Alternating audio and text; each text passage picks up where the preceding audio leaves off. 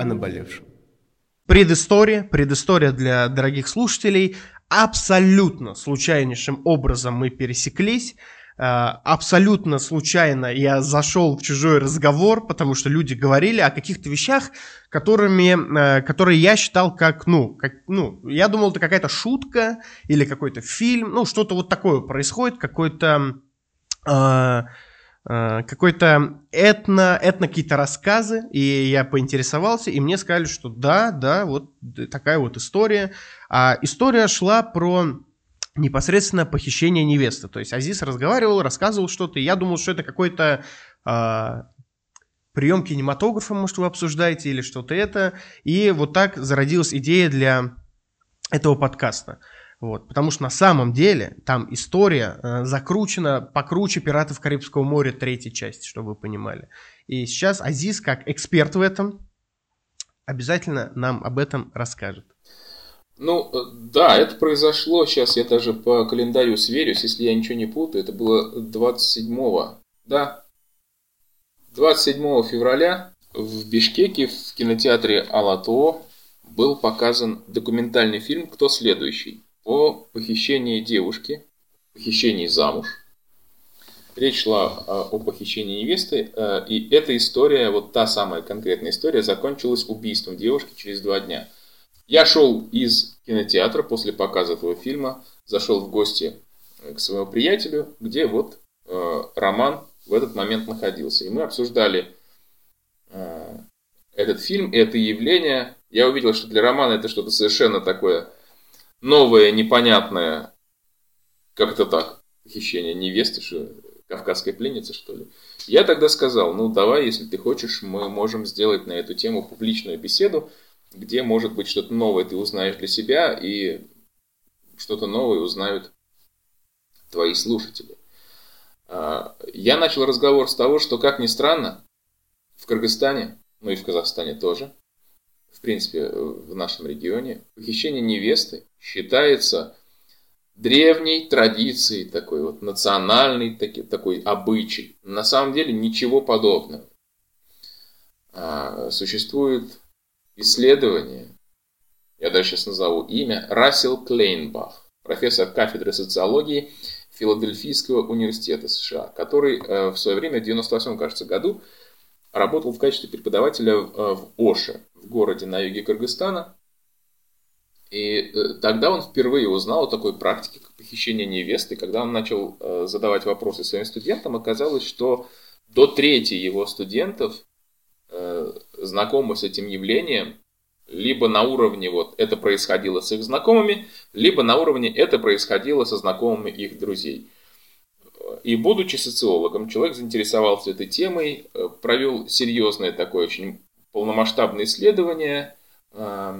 Статья называется «Хозала хочу», то есть похищение девушки, и киргизский «Адат», умыкание невесты и обычное право в Кыргызстане. Адат – это свод правил, таких повседневных правил жизни, сформировавшихся еще до, в доисламское время, но применяемых вот в мусульманских народах. И в результате этого исследования он пришел к выводу о том, что да, действительно, раньше, вот в дореволюционные времена, там, до 19 века, существовал обычай умыкания невесты крайне редко и только как способ избежать э, договорного брака при условии, что и девушка, и парень вместе хотят избежать вот этого самого договорного брака родителей девушки. Но это всегда было с добровольного согласия самой девушки. Это был способ заключить брак, когда, допустим, у парня просто не было достаточного количества выкупа, колыма. Или когда девушка не хотела выходить замуж за того, кого ей нашли родители. То есть она хотела этого сама. В этом случае э, конфликт Э, решался извинениями парня и его родственников. Как правило, на этом ситуация заканчивалась. Конфликт был исчерпан. Потому что похищение девушки против ее воли было причиной для огромных проблем, в которые были вовлечены два круга родственников в большом количестве. То есть те, которые мстили за похищение насильственное, и те, которые вот вынуждены были как-то сопротивляться, защищаться, при этом не нарушая там э, понятие о справедливости, понимая, что их сторона Но виновата. Что-то около кровной войны, я ну, правильно Что-то вроде этого, да. Может быть, не в таких радикальных формах, как на Северном Кавказе, но тем не менее, да, это уже была вражда между двумя большими группами родственников, это было всегда чревато смертями. Никому это было совершенно не нужно. А, вот. А, поэтому, когда сейчас многие традиционалисты говорят, что вот умыкание невесты это нормально, ничего подобного. Ничего подобного. Как ни странно, вот согласно исследованию э, Кляйнбаха, именно в середине 60-х годов, в середине 20 века, в конце 50-х, начале 60-х, а, в советское время, в связи с ростом Э, самосознания у женщин в социуме, стали появляться такие формы, как когда молодые э, заключали браки без согласия родителей. И это было похоже на умыкание невесты. То есть девушка уходит из дома и выходит замуж за того, за кого она хочет выйти против воли своих родителей. Но поскольку это было уже светское советское время, э, понятно, что вот эта вот эмансипация женская молодых женщин, она носила и такие формы тоже. Но так или иначе, это опять было умыкание невесты с согласия невесты. А, и поскольку вот эта вот эмансипация, она увеличивала количество вот таких вот браков, заключенных против желания родителей, постепенно люди стали вспоминать, что когда-то же вот у нас такое было, умыкание невест. И поскольку никакой кровной вражды в советское время Э, Уголовным кодексом Киргизской ССР и вообще Советского Союза, ни о какой кровной вражде уже речи быть не могло, то получилось так, что для похитителей невест, ну, во-первых, стало больше примеров, когда девушка выходит замуж против воли родителей. То есть ее можно увести с собой. А во-вторых, стало понятно, что ну, кровной вражды не будет. Но в крайнем случае там будет какой-нибудь там административный суд. Потому что... То есть это легитимизировалось практически? Практически да, понимаешь? То есть какие-то серьезные барьеры были сняты. И в результате сейчас, вот за последние там, э, сколько, 60-70 лет, эта практика оказалась возведена, возведена в ранг традиции. Ну, плюс еще, конечно, эм, и кинематограф тоже постарался, потому что прекрасная комедия «Кавказская пленница», она научила относиться к этому как это красивый старинный обычай, понимаешь? Да, нехорошо, да, за это надо наказывать, но, но наказали тоже довольно комично. Да здравствует Советский суд, самый гуманный суд в мире. Все мы помним эту э, смешную сцену в суде. Как бы ничего такого обычно страшного нет. Ну, просто вот обычай. Это все, это все выглядит как, эм, знаешь, как фольклор, как кусание каравая, знаешь, это выглядит как, ну, э, хихоньки-хахоньки во время, как бы, это как брачные игры, знаешь, пред, предбрачные прелюдия, знаешь. Да. И я думал, что по сей день, если это существует, то именно в таком виде. Но вы в очень серьезных тонах об этом говорили, поэтому вот я решил поинтересоваться. Понимаешь, согласно этому же самому исследованию от Кляйнбаха, насколько я понимаю, это самое такое масштабное и глубокое пока социологическая работа на эту тему. В Кыргызстане до трети женщин так или иначе сталкивалась с проблемой похищения. Это получается, ну, сейчас в Кыргызстане население, я вот посмотрел, чуть меньше 7 миллионов. Сколько женщин репродуктивного возраста? Ну, пускай около трети, да? То есть там, ну, порядка двух миллионов женщин. Если, если треть из них в той или иной степени сталкивалась с проблемой похищения невесты, по-разному, там, кого-то пытались похитить, не получилось. Кого-то похитили, она пожила, потом вернулась домой. Но большая часть, к сожалению, остается в этом браке, рожает детей, потому что э, в нашем обществе считается, что Стыдно принимать обратно в дом такую дочь, которую похитили. Ее больше замуж никто не возьмет. Понимаешь? И огромное, огромное количество женщин потом всю жизнь живут в этих семьях. Ты можешь себе представить, какой там психологический климат? Ты можешь себе представить, каков масштаб семейного насилия в такой семье? Если мы говорим о том, что умыкание невесты – это, по сути, узаконенное изнасилование с целью принуждения в брак, то, ну, мне вспоминается о том, что массовое изнасилование – это э, один из инструментов ведения войны на оккупированных территориях. И получается, что те мужчины, которые в нашем регионе, в нашем народе защищают так называемый обычай похищения невесты, называя его национальной традицией и как бы возрождением обычаев народа и, следовательно, национальным, а, как бы это сказать-то, а, возрождением этноса, фактически поддерживают отношение к своим женщинам как со стороны оккупационной армии с массовыми изнасилованиями. Просто это все потом покрывается веселым перком да за свадебку. Слушай, ну на самом деле это страшное явление. Если я правильно посчитал, то треть это где-то 650 тысяч примерно. Это больше населения города, в котором я родился. А я родился в полумиллионе. То есть речь идет о сотнях тысяч женщин, жизни которых поломаны. У меня, к сожалению, нет статистики по, э, под рукой, по крайней мере, по Эм, семейному насилию в Кыргызстане, но я знаю, что в Казахстане, где довольно схожий менталитет, несколько сот женщин в год погибают от рук своих мужей и других мужчин-членов семьи. Порядка 400 женщин. Это больше женщины в день. Понимаешь, больше человека ежедневно убивается. В ситуации семейного насилия понятно, что именно такая ситуация – ну, является нормой в плане распространенности в тех семьях, где жена когда-то была принуждена выйти замуж.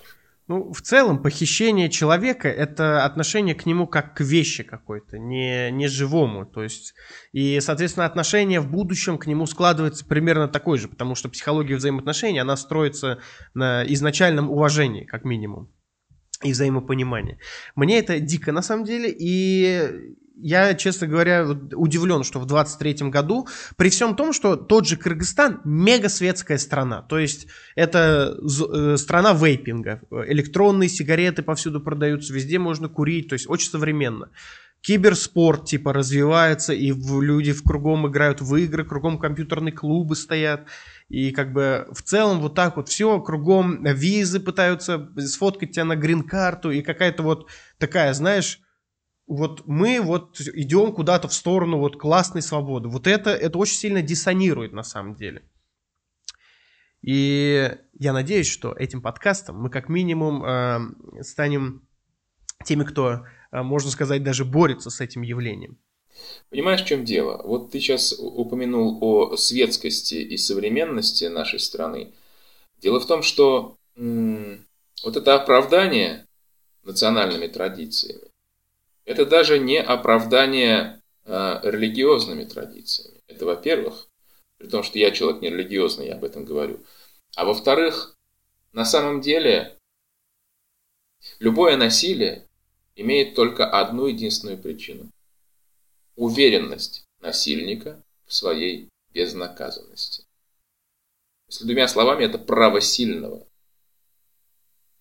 А дальше начинается уже оправдание. Так все делают, это традиция, ничего особенного. А я же жениться собираюсь.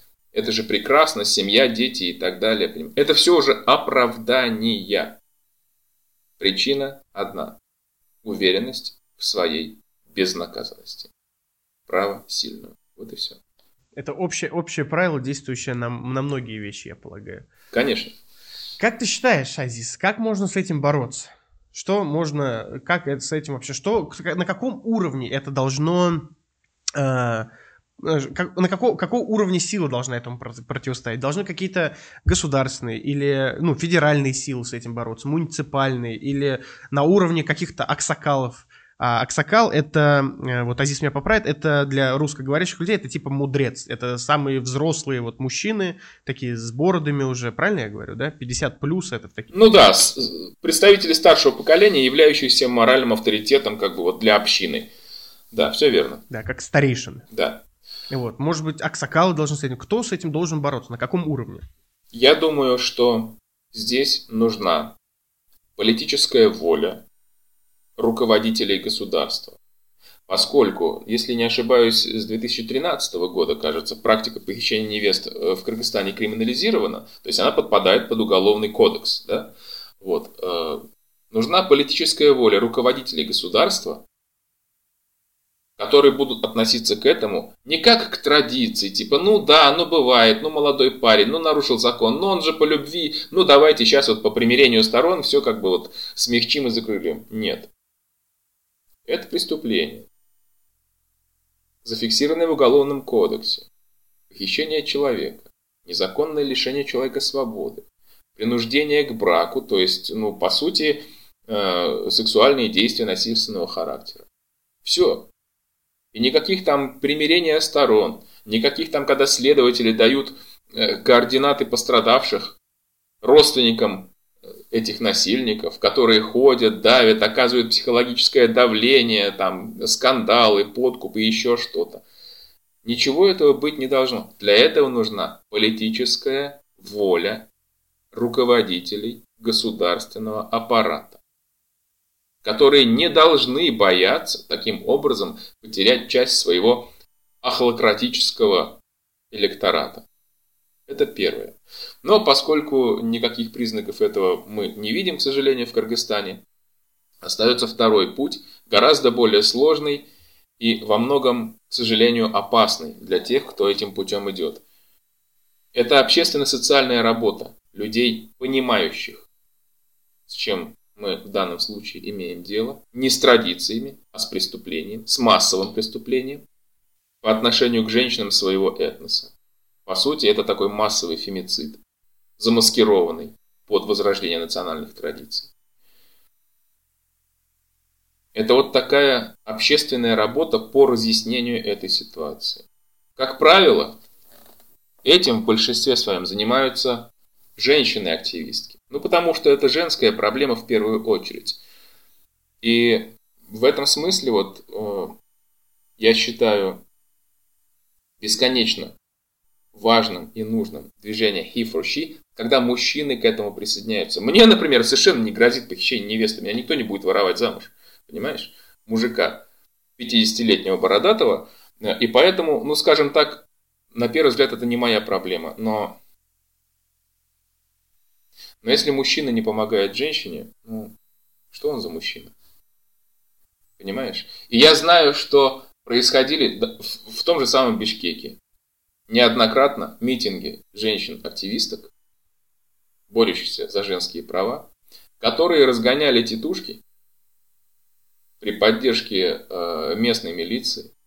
И когда арестовывали в этих заварухах не тех, кто был провокатором, не тех, кто этих женщин разгонял, а арестовывали этих женщин.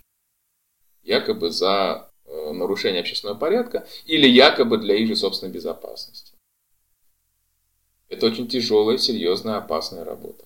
Но если государство не берет решение каких-то вопросов на себя, приходится действовать таким образом. Других путей я не вижу. Первый самый действенный, но не похоже, что он произошел. Второй тяжелый, трудный и опасный. Но другого я пока не вижу. Да, я полностью согласен. Знаешь, это тот случай, когда в целом нечего добавить, но э, я подчеркну, что очень важна риторика в таких ситуациях. И если мы слово «обычай» и искореняем и заменяем на слово «преступление», то это куда сложнее будет даже на э, уровне выше оправдать. Ну, типа, не, ты же не будешь говорить, ну, преступник, ну, человек люблю, влюблен, типа, ну, стал преступником. Это звучит странно, как минимум, и не сходится в ушах людей.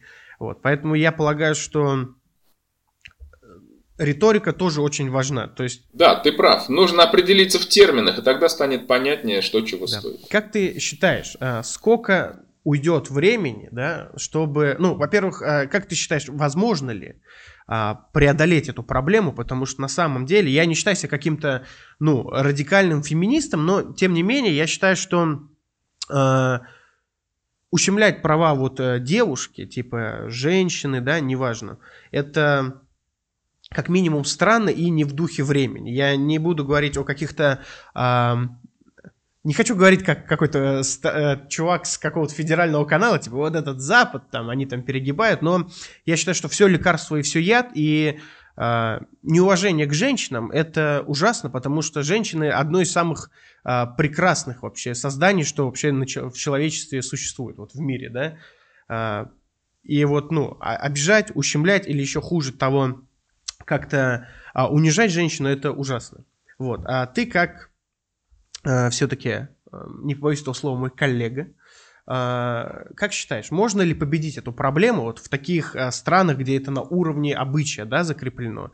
И сколько должно на это уйти времени? То есть э, год, 10 лет или должно прям поколение смениться, как ты считаешь? При активной помощи государства, государственного аппарата, руководителей этого государственного аппарата и в первую очередь руководителей органов Э, внутренних дел, Министерства внутренних дел, эта проблема решается, я думаю, в считанные там 2-3 года максимум. Знаешь, я, я э, всегда в таких случаях, когда мне говорят, а как же менталитет, это же вот, понимаешь, там мы привыкли, это наше вот мышление и так далее. Я всегда вспоминаю Сингапур, вполне себе бедная азиатская, даже не страна, а я не знаю, как сказать, не до государства маленькое, понимаешь? Где, естественно, как всегда в таком регионе и, и криминал, и наркомания, и коррупция, ну и все это цветет пышным цветом и пахнет, да?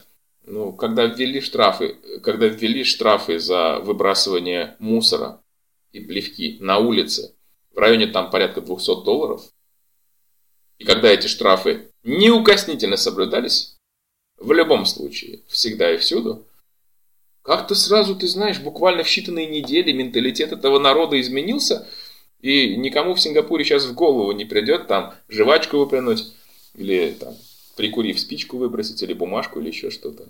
Абсолютно чистые улицы. Вот, а поэтому я еще раз говорю, при наличии политической воли руководителей государства и особенно Министерства внутренних дел, эта проблема решается максимум в 2-3 года. Когда все будут знать, что любой похититель невесты обязательно сядет, и что любой милиционер, который его покрывал или спускал дело на тормозах, обязательно сядет, и не в красную зону для ментов, а в обычную колонию, лагерь или тюрьму, где сидят другие люди, которые не работали в милиции. Это все решится очень быстро. Но поскольку ничего нам, к сожалению, не обещает со стороны государства такую поддержку, потому что, потому что как мне кажется, вот э, моя родина Кыргызстан еще несколько лет тому назад носила гордое звание островка демократии в Центральноазиатском регионе. Э, чем дальше, тем больше у меня возникает опасение, что эта демократия постепенно начинает, или как, как минимум имеет шансы превратиться в охлократию. И люди, которые идут в политическую власть, понимая это, зачастую это используют. И они относятся вот к этой части населения, ратующей за так называемые традиции, как к своему основному электорату. В этом случае Конечно, от государства ожидать решения этой проблемы ну, было бы слишком наивно. Вот. И э, без такой помощи со стороны государства эта проблема может решаться десятилетиями. Я совершенно не уверен в победе в этом случае. Это, это, это звучит ужасно. Это звучит ужасно. Но я, я, я пытаюсь быть реалистом. Э, резюмируя, Конституция должна работать для всех и на всех. Надеюсь, меня не посадят за эти слова. Я тоже надеюсь. А, Азиз, спасибо, спасибо большое, дружище. Да не за что, не за что. А, во-первых, во-первых, спасибо большое, что пришел. Рад был тебя видеть и слышать. И хотелось бы, мы вот как-то вот погрузились очень сильно в всю эту э, печальную, безусловно, историю. Хотелось бы напоследок э, от успешного актера, как мне кажется, от э, интересного, начитанного человека э, услышать пару каких-то финальных слов для дорогих слушателей. Слушатели у нас самцы и самочки 24-35. Вот, чтобы ты понимал, кто тебя будет слушать. Ой, ну, если мы вернемся к началу нашего разговора, а именно к праздничной теме. Я понимаю, что День весеннего равноденствия э, это праздник такой очень э, азиатский, восточный, э, древний зороастрийский, который уже в исламском Востоке стал своим. И называется он у узбеков Навруз, у киргизов Ноурус, у казахов Наурес.